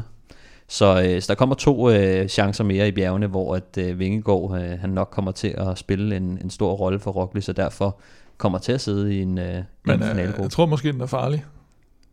De har ikke offentliggjort mere end top ti i klassementet, så der er nok nogen, der har tabt alvorligt med tid i dag. Jeg så Jonas Vingegaard, han lige havde tabt øh, en, en lille smule tid. Jeg ved ikke, om han slap ind for de sidste tre kilometer, men, øh, men vi har et odds på det. Og, øh, og oddset, det er tre komma tredive på, at øh, Jonas Vingegaard slutter over Niklas Eg i det samlede klassement. Og øh, jeg tror, det er fordi, at øh, Vingegaard, han skal sidde med Roglic øh, og være en vigtig hjælper, og Niklas Eg, han, øh, du tror ikke, han, går i han har bøvlet lidt med det. Jo, men øh, så spørgsmålet, om han holder hjem, det har han jo ikke rigtig gjort indtil videre. Øh, han har kæmpet godt, vil jeg sige, men øh, den skraver lidt på for tiden, og, og Jonas Vingegaard, han har altså fundet benene, så, så jeg tror godt, han kan hente de, jeg tror, det er otte minutter, han er, han er bagefter. Nu mangler vi lige den, den helt friske opdatering. Jeg tror, han er mere bagefter, fordi der er ikke kommet tider på efter nummer syvoghalvfems. Så skal du skynde dig rigtig meget. Ja, skal du virkelig skynde dig at fange den her. um, det var altså Velropas vinder. Vingegaard slutter over E. Uh, så skal vi til Stefans staldtip. Stefan, den får du også lov til at fortælle os om. Ja, okay. Så lad gå. Uh, Vi skal have et, et, et, et, et odds på den sidste store bjergetap her, og der kunne jeg godt forestille mig, at der var et udbud, der kørte hjem. Nu ved jeg godt, at jeg sad og snakkede lidt om Movistar skulle tage ansvar og alt muligt pjat, men jeg tror, at der er og gode chancer for... Og Klasse skal have, have ja, bonussekunder, ja. Men alligevel. Jeg tror, at der kommer til at være et, et udbud, der alligevel kommer til at køre hjem, og der har jeg rettet øjnene lidt mod Mitchelton Scott, som... som har en, en, en vingeskudt Esteban Chavez på holdet, og en Michael Nieve, som, som muligvis... Ja, Michael Nieve, han holder sig stadig lidt til. Og de har vel ikke en, fået noget som helst med for den her Vuelta, har de der? Det er det, jeg tænker, og jeg, jeg prøver at kigge lidt på Chavez, han har smidt lidt tid, lidt hister her, og... Og, og de, de to, Michael Nieve og Esteban Chavez, de kunne godt øh, finde på at placere sig i et udbrud for lige at tage lidt med hjem til, til holdet. At øh, de vinder syttende etape, den sidste bjergetape, den giver altså odds elleve igen, og øh, den synes jeg... jeg Bare Mitchelton Scott eller de to? Ej, jeg var lidt i tvivl om, hvem skulle tage, og så, øh, så, så fik jeg den lavet til, at øh, det bare var Mitchelton Scott, der vinder etappen. Wow. Æh, så øh, så det, det, det er der forholdsvis godt odds på. De skal altså ud og... Jamen super odds der, Mitchelton Scott altså boostet til odds elleve. Sidst, men ikke mindst, Plesners podie. Ja, det gik ikke så godt i den her uge med, med Henrik Mars. Eller det gik ikke så godt for... Han er stadigvæk i spil. Han kan da stadigvæk nå at komme på podiet. Ja, men jeg havde ham jo øh, i top fem på enkeltstarten. Ja, det gik ikke godt. Det gik godt. godt. Det og det gik heller ikke så godt med en dansker på podiet på fjortende eller femtende etape. Ja, det var jo faktisk... Der var, du skabte jo fuldstændig panik inde hos, øh, hos Oddset. Ja, det er rigtigt. Den, øh, altså den blev spillet, den spillet godt og grundigt og blev pillet af med det samme og ned i odds tre. Og fra, da, da vi fortalte om den i ja. podcasten i... Hvad har vi i dag? Vi er torsdag. Da vi vi fortalte om den i mandags. Der var den i odds ti. Ja. Og der, der må have været heftig aktivitet, fordi først, som du siger, så blev den pillet af, ja, min, og, den, og da den så kom tilbage igen... Min så var, chef, han går ind og spiller hundrede kroner, han går ind og spiller hundrede kroner på den, og den går igennem. Kunne du ikke have fået det med lønforhold i stedet for? ja, jeg, tror, jeg, jeg, fået, jeg tror, jeg har fået hundrede kroner mindre i løn, i hvert fald i den her måned. Og så, øh, så går han ind igen og siger, nu er den væk. Og så kom den på igen, kun med de to andre spiltip, og så kom den på til sidst med, med nede i odds tre. Men det er også sige, det var det var en skændsel, som Henrik Mars han kørte enkeltstart. Det er jeg kommet mig over nu, så nu går vi videre, og så synes jeg, jeg vil prøve at, øh, at sørge for, at Stefan han får et af sine øh, lidt løst hængende bud hjem med Steiner, der skal vinde tre etapper. Det er rigtigt. De har vundet en, og øh, nu skal de helst vinde en øh, mere i morgen med en øh, Isagir-bror. Nej, det er så lørdag, ikke? Øh, nej, det er, nej, det er sekstende etape. Okay, en Isagir-bror på sekstende etape. Mm. Og øh, den øh, sukker de alligevel op til en odds fire der. Det gør de. Ja. Du tror også på, og, nej, du tror på udbrud der? Eller? Og, og, og, ja, i morgen. Ja. ja. Og Luis Leon Sanchez og Aran Buru, eller hvad det han hedder, han, de var ude i dag jo, så, så det Ej, må det være brødrenes tur i morgen. Og de har jo før kørt noget parløb øh, i den her øh, Vuelta. Øh, Jon vandt en øh, fremragende etape tidligere i Vueltaen, hvor Gorka han gjorde det store forarbejde, så hvis vi får noget tilsvarende i morgen, så øh, er der øh, odds fire igen. De tre spiltip er altså øh, Jonas Vingegaard slutter over Niklas Eg, boostet til odds tre komma tredive. Stefans staldtip, Mitchelton Scott vinder syttende etape, boostet til fremragende odds elleve, og så altså sidst men ikke mindst Plesners podie, en Isagir-bror på podiet på sekstende etape, boostet til odds fire. Det var dagens spiltips, bragt i samarbejde med Oddset fra Danske Spil. Vi skal som sædvanligt lige omkring de vigtigste nyheder i cykelverdenen, og hvor vi øh, i både Giroen og Vueltaen har set rytterne sådan lave øh, lettere intermistiske protester og boykot, så lader det nu til, Kim, at det sådan i fremtiden kan blive lidt mere organiseret. Ja, faktisk senest her, hvor de gjorde det, der var det jo overraskende organiseret, men, men øh, de har bakset lidt med det, og øh, formentlig derfor, så var der en, en del ryttere, der, der tidligere øh, underskrev et stykke papir om, at de gerne ville have lavet en, en ny union, og øh, så var der rygter om det, og så sagde U C I's præsident, at det var fake news, at det kom der i hvert fald ikke, og øh, nu er det så kommet, så det var det ikke.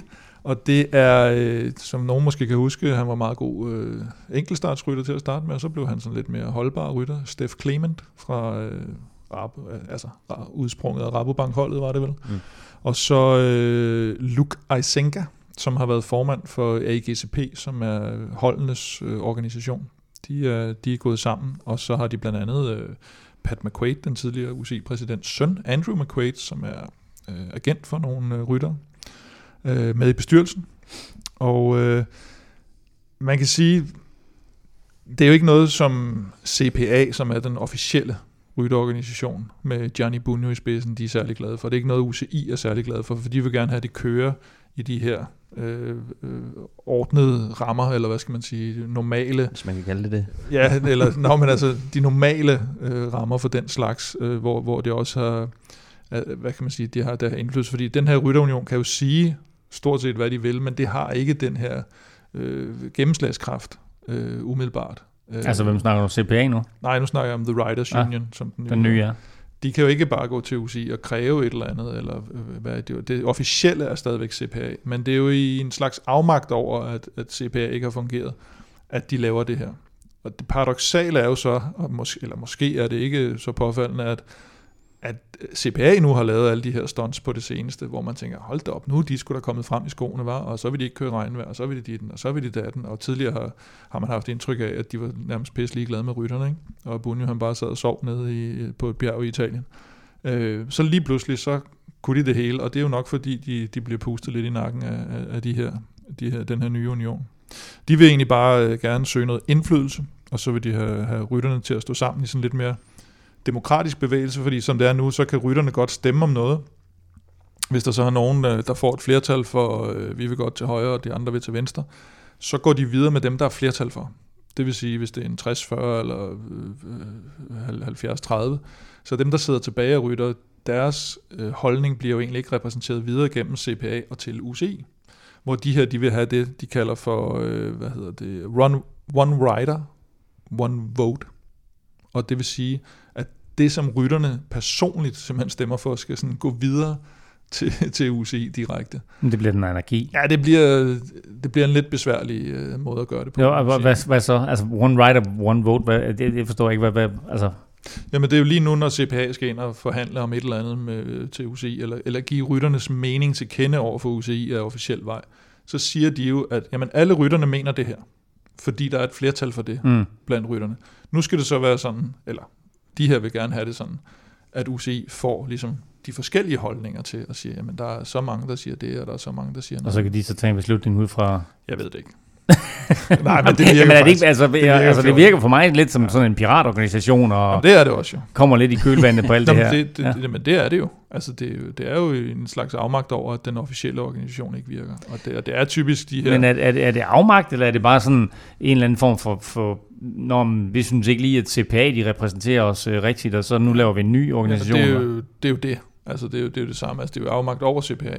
Og siger, de har ikke, de har ikke gjort nok for, for, for os ryttere gennem tiden her, og det, det, jeg synes heller ikke, der har, altså, det har ikke været sådan, at man har, man har tænkt, at det, det har de bare super styr på, de her C P A, og de har sørget for at, at samle rytterne som, som en enhed, der, der, der virkelig har noget at sige over for U C I. Det, det, det har de det godt har nok de jo, fejlet. Det har det jo slet ikke været. Altså, det har jo været så øh, meget under kritik. Jeg tror også, det var Michael Mørkøv, der på et tidspunkt var ude og, og, og revse dem fuldstændig på... Øh, på Twitter, tror jeg, faktisk mm. på et tidspunkt, øh, som blev en, en lidt større historie.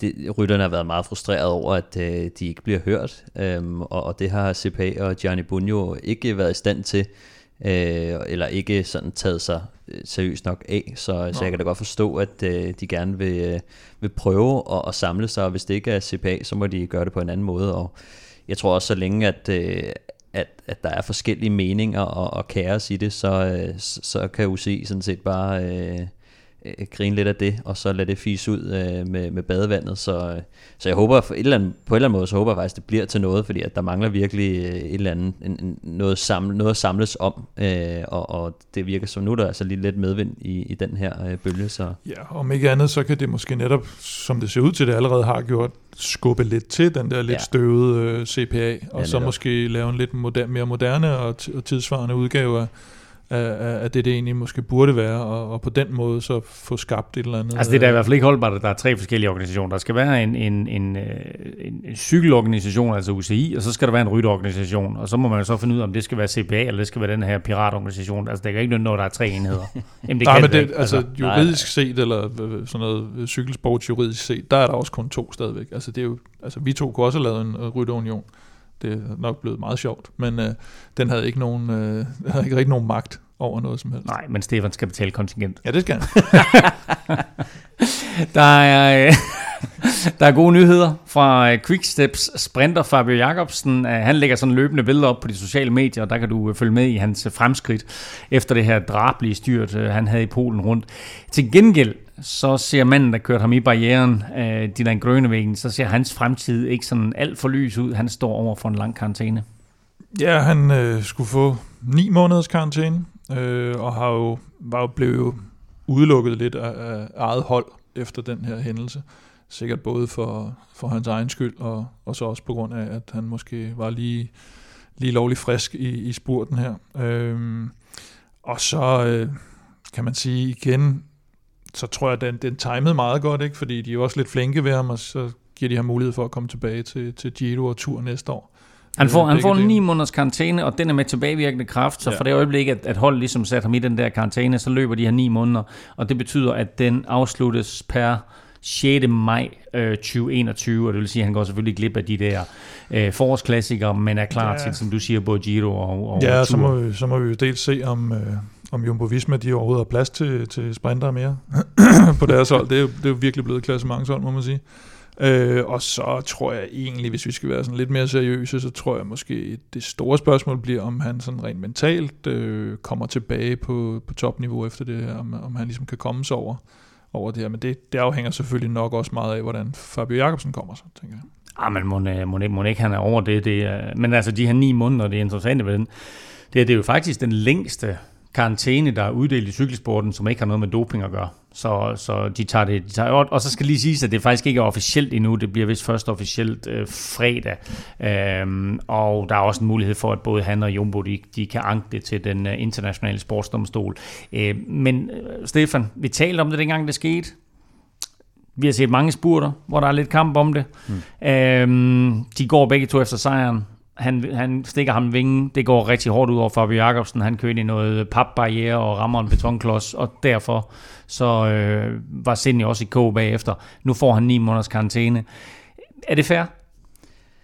Øhm, nej, det synes jeg egentlig ikke. Øh, altså, det, det, det, det, når det er sket så mange gange og sådan noget, jeg tror, at når man tænker på konsekvenserne af det, så har det været nødvendigt at gøre... Øh, gøre noget, og, og, og den kommer så her, og som vi kender det med de her øh, øh, karantæner, som de, som de deler ud, så er det altid sådan lidt med ført hånd, hvor de lige placerer det strategisk øh, i forhold til, at, at det må gerne gøre lidt ondt, men ikke for meget, og det skal heller ikke gå ud over, øh, ud over showet, kan man sige. Men det nytter heller ikke noget at udelukke, øh, hvad hedder han, øh, Dylan Groenewegen øh, i, i tre år, og så øh, har du lige sat en dæmper på måske det største sprinterstjerne i, i sporten, så, så, så det giver ham, øh, han havde jo også selv sagt, at han ikke kommer til at køre mere i år, øh, så, så på den måde, så rammer det ham selv ret hårdt.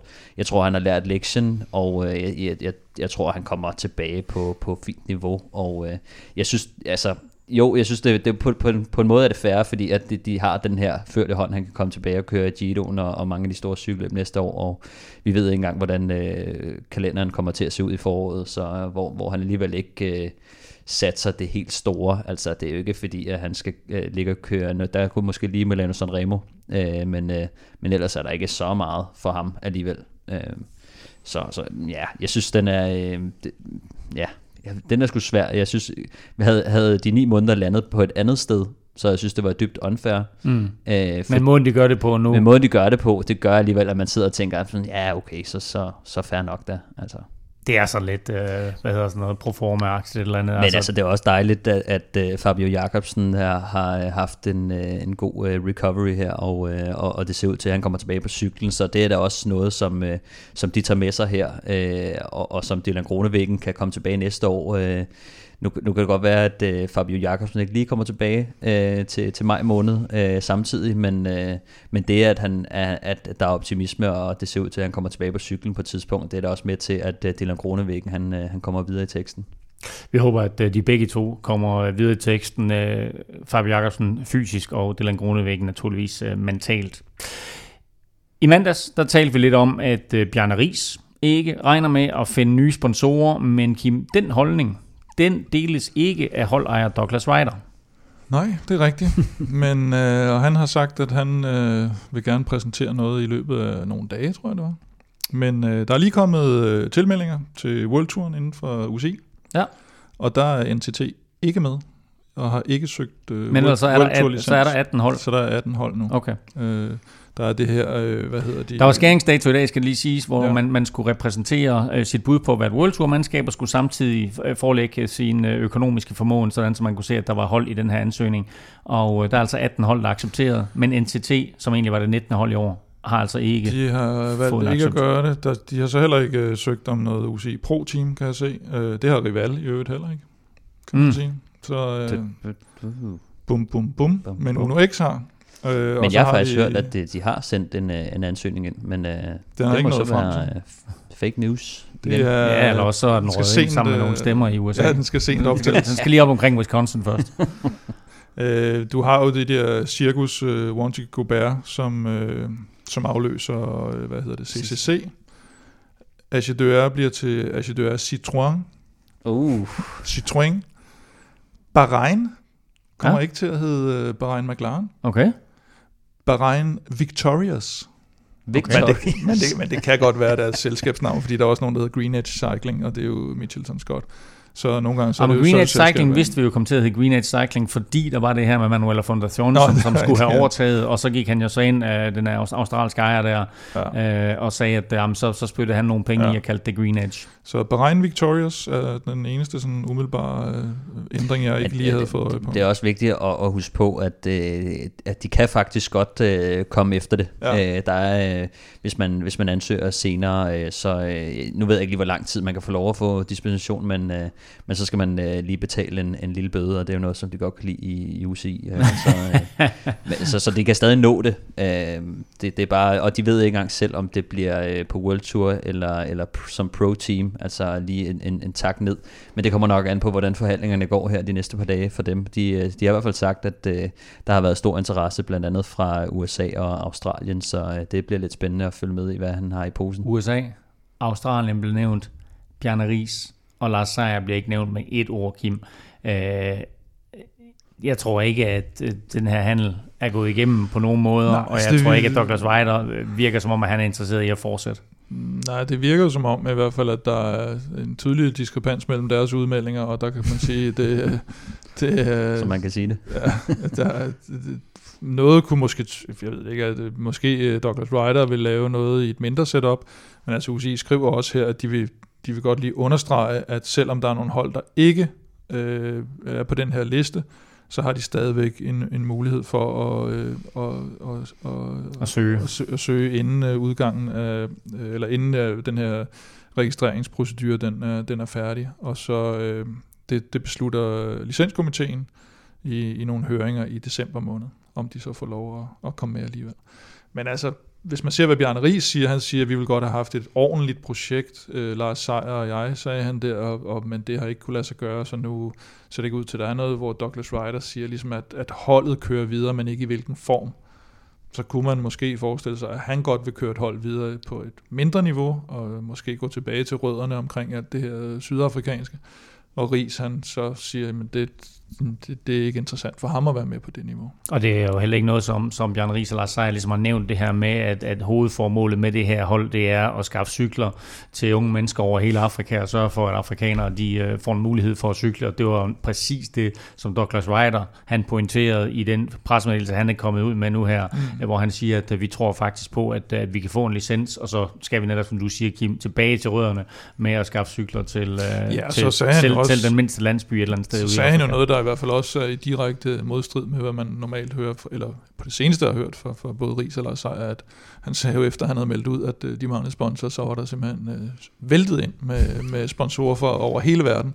Og det er ikke lige frem den melding, man har fået fra, fra Riis og Seier i hvert fald. Men det, er jo, at, at altså, de og det hænger jo faktisk meget godt i tråd med det der, fordi kan du slå det op på, at det er noget velgørenhed, og man, man gør øh, noget godt for de her afrikanske unge, så er det klart, at så kommer der pludselig nogen ind, som måske har nogle øh, velgørenhedsdollars, øh, de kan spytte i projektet. Mm.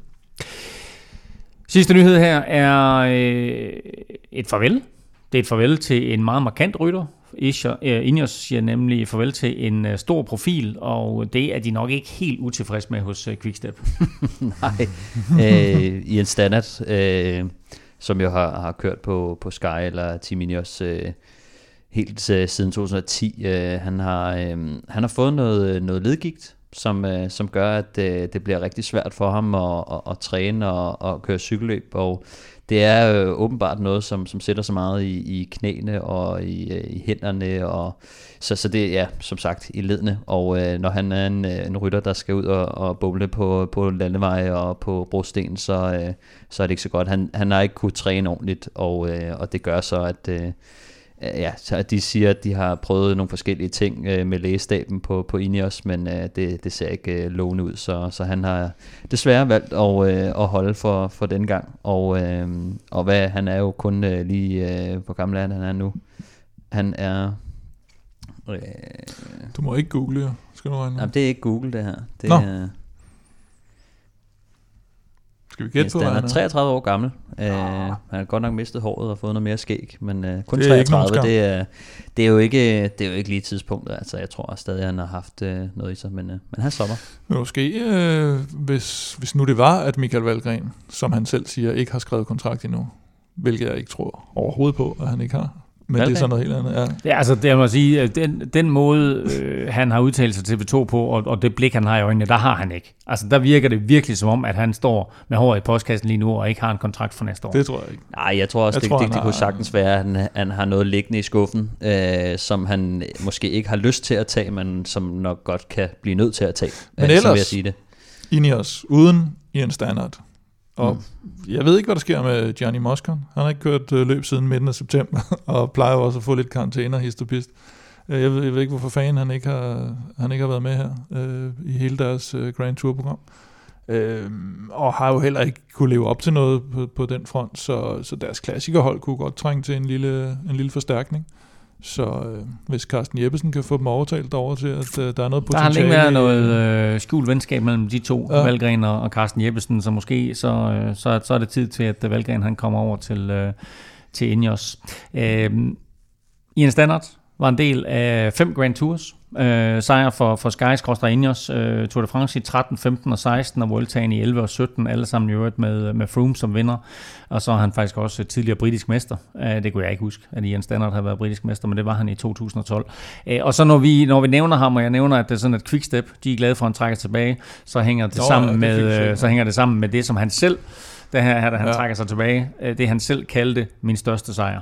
Ja, men det var jo den her helt fantastiske finale af Het Folk, eller Het Newsblad, jeg ved ikke engang, om den hed det. Ah, den hed vel Het Newsblad dengang. Ja, det gør øhm, Hvor han sidder med Terpstra, Tom Bonen og, og, og Stein Vandenberg i en, altså en triple, triple Quickstep sandwich i et løb, som Quickstep jo burde have styr på. På hjemmebane. Og så på en eller anden måde, så ved fælles øh, hjælp af, af fantastisk godt kørt af Ian Stannard, og rigtig, rigtig dumt kørt af, af, af Quickstep, så får han simpelthen øh, skovlen under de der tre kæmpe Quickstep. Øh, fordi Stein Vandenberg på det tidspunkt var jo rigtig, rigtig god faktisk, og er det der, han også bliver to efter Paulini i et eller andet Gent-Wevelgem eller sådan noget, mm. tror jeg det er. Øh, og, og Bonen var, altså, man sad og tænkte, hvorfor, hvorfor venter I ikke bare på, at I kommer hjem til en spurt, og så kan Bonen jo bare, og så begyndte de sådan at nærmest at jagte hinanden. Og det var, det de var noget frygteligt mærkeligt. De, de havde lavet en kæmpe aktion den dag, øh, som de, de havde Etex Quickstep den, den gang, og de havde også øh, Stenik Stibar, og altså de havde bare et ja. stjernehold, og de havde så bare smadret det hele tidligt, og den eneste mand, de ikke kunne skive, det var altså øh, ja. Ian Stannard. Og, og de, og de havde jo den der i, i deres hulehånd, de skulle bare lige, nu havde de jo et, et stærkt overtal, de skulle bare lige distancere resten med tilpas. Sidste skub. De skulle lige have, have kørt tiden op, så de rigtig kunne ligge og lege med, med standard, men, ja. øh, men, men det havde så taget lidt for hårdt på kræfterne. Og så endte han med at, at nappe dem alle sammen. Han vandt øh, jo et øh, to øh, omløb på et newsblad i træk, der jeg tror det var, var det femten og seksten. Øh, den her, fjorten og femten. fjorten og femten. Ja. Så, og det her, det var hans anden sejr der i femten, hvor han altså ene mand øh, bedst mere eller mindre besejrede hele Ethics i Quickstep, som de hed på det tidspunkt.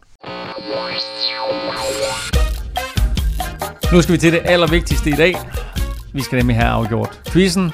Det står enogtredive tredive til Kim. Stefan, du har øh, serveretten. Spørgsmålet var, hvem er de tolv danskere, der har vundet Vuelta a España? I får lov til at skyde en efter en. Den, en der etape var, ikke? I Vuelta a España. Hvad sagde jeg? Du sagde, om de havde vundet. Vuelta ah, nej, samle, samle. Hvem er de tolv danskere, der... Nej, hvem er de tolv, hvem er de tolv danskere, der, der har vundet en etape i Vuelta a España? Og... Øh, I skyder, en, I skyder en efter en. Den, der først misser, mister også pointet. Stefan, du har serveretten. Vil du svare først, eller vil du overlade det til Kim? Den lægger over på Kim. Godt. Du plejer altså at fjerne de sikre, gør du ikke? Jo, men nu, i dag der får du den. Så fjerner jeg Magnus Kort. Du fjerner Magnus Kort. Ja. Øhm, og øh, han vandt jo to etapper, og det gjorde han begge to i to tusind og seksten. attende og enogtyvende for at være øh, helt præcis. Stefan? Michael Mørkøv. Michael Mørkøv. Hvornår skulle han have vundet? Jamen, jeg kan ikke huske, hvornår det var, men jeg kan huske, han vandt... Øh... Nej, den er god, det gjorde han, det gjorde han i tretten. Ja. Kim? Så fjerner jeg Jakob Fuglsang. Hmm, hmm, hmm. Ham havde du ikke på din liste. Hmm, hmm, hmm. Hvornår skulle Jakob Fuglsang have vundet? Sidste år. I Vueltaen? Vandt han ikke en etape? Jo, han gjorde sgu da. Der er, det, der er pinligt tavshed nu. Jo. Det gjorde han da. Han vandt en etape. Ham er du ikke på din liste. Bror, det er så sjovt, fordi... Åh, oh, nej. Bror, det er virkelig sjovt, for så er der faktisk tretten. Nej, hvor er det altid okay. Bøvl med den quiz der. Nej, hvor er det så griner. Så kan man ikke regne med noget. Nej, det er jo simpelthen... Jeg forlanger... Det, det er jo simpelthen så sjovt. Nej, nej, men der er tretten. Jeg forlanger nej, der det opstil. Jeg, jeg bliver stoppet. Det skal stoppes nu. Jeg det. fører.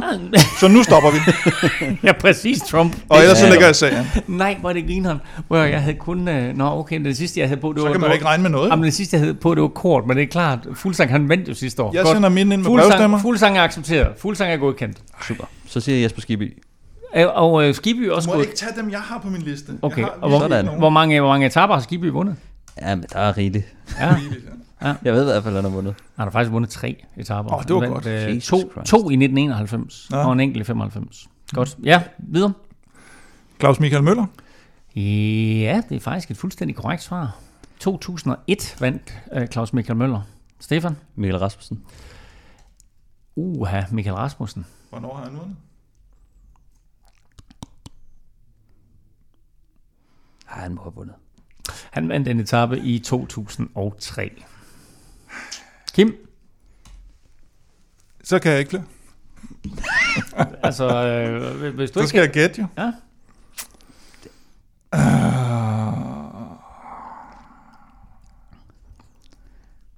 Nej, øh, men det var jo turen, og det var i Giroen. Vi skal bede om et svar. Ej, men jeg, det, jeg kommer til at falde af på den her. Jeg siger Johnny Wells. Du siger Johnny Wells. Det er, det, det, det er virkelig godt forsøg, Kim, til at give dig. øhm, og det er fuldstændig korrekt. Han vandt femtende etape i nitten otteogfirs. Så er det dig, Stefan. Åh, oh, ja. Nå. øhm. Vi skal ud i en uh, Bohamburger. Er du sikker på det? Ja. Det er for sent nu, jeg alligevel jo. Det er nemlig for sent. Det er ikke korrekt. Nej. Det er ikke korrekt. Så dermed så, så går pointet faktisk til Kim. Huh. Den havde jeg ikke set komme. Nej. Øh, Nicky Sørensen vandt den etape. Nej, den tog jeg slet ikke. Har han virkelig vundet ja. i U S A? to tusind og fem. Mathieu Brechel vandt i to tusind og otte. Oh, oh. Og Lars Mikkelsen har vundet jo. Lars Mikkelsen vandt i syvoghalvfems. Ham er jeg slet ikke på listen. Kim Andersen. Ja. Ham havde som næste, ja. Kim Andersen vandt i nitten enogfirs. Jesper Vorre. Ej, Jesper Vorre vundet. Jesper Vorre vandt i nitten halvfems. Ej, okay. Ham havde jeg ikke på min liste. Og den sidste, det er Jørgen V. Petersen. Ham havde i, også i, på min i nitten enoghalvfems. Mm. Og så havde jeg faktisk øh, Leif Mortensen i sådan en parentes, ja. Som sådan en øh, virkelig øh, Hail Mary.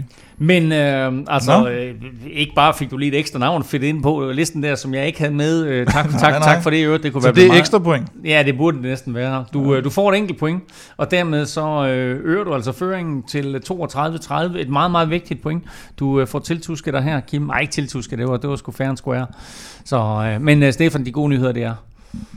Du har stadigvæk serveretten. Stav, stav, Kim, Kim har stadig ledetråden, ikke? Er det, ikke det er mig, der giver Elming ledetråden nu, ja, tror jeg. Det er det faktisk. Vi er tilbage allerede på søndag, og det er vi med afgørelsen på Vuelta a España. Indtil da, der, der, kan, du følge, der kan du følge Kim og Velropa på Twitter. Det sker på Snablag Velropa. Stefan finder du på Snablag Stefan Djurhus. Undertegnet finder du på Twitter, Insta og Facebook på Snablag N F Elming.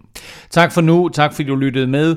Tak til alle vores støtter på tier punktum d k. Uden jer, ingen Velropa podcast, og husk, at du altså nu kan vinde en Velropa Cup ved at støtte os på tier punktum d k. Og naturligvis også tak til vores partnere, Zetland og Oddset for Danske Spil. Støt dem, de støtter os. Hasta la vista.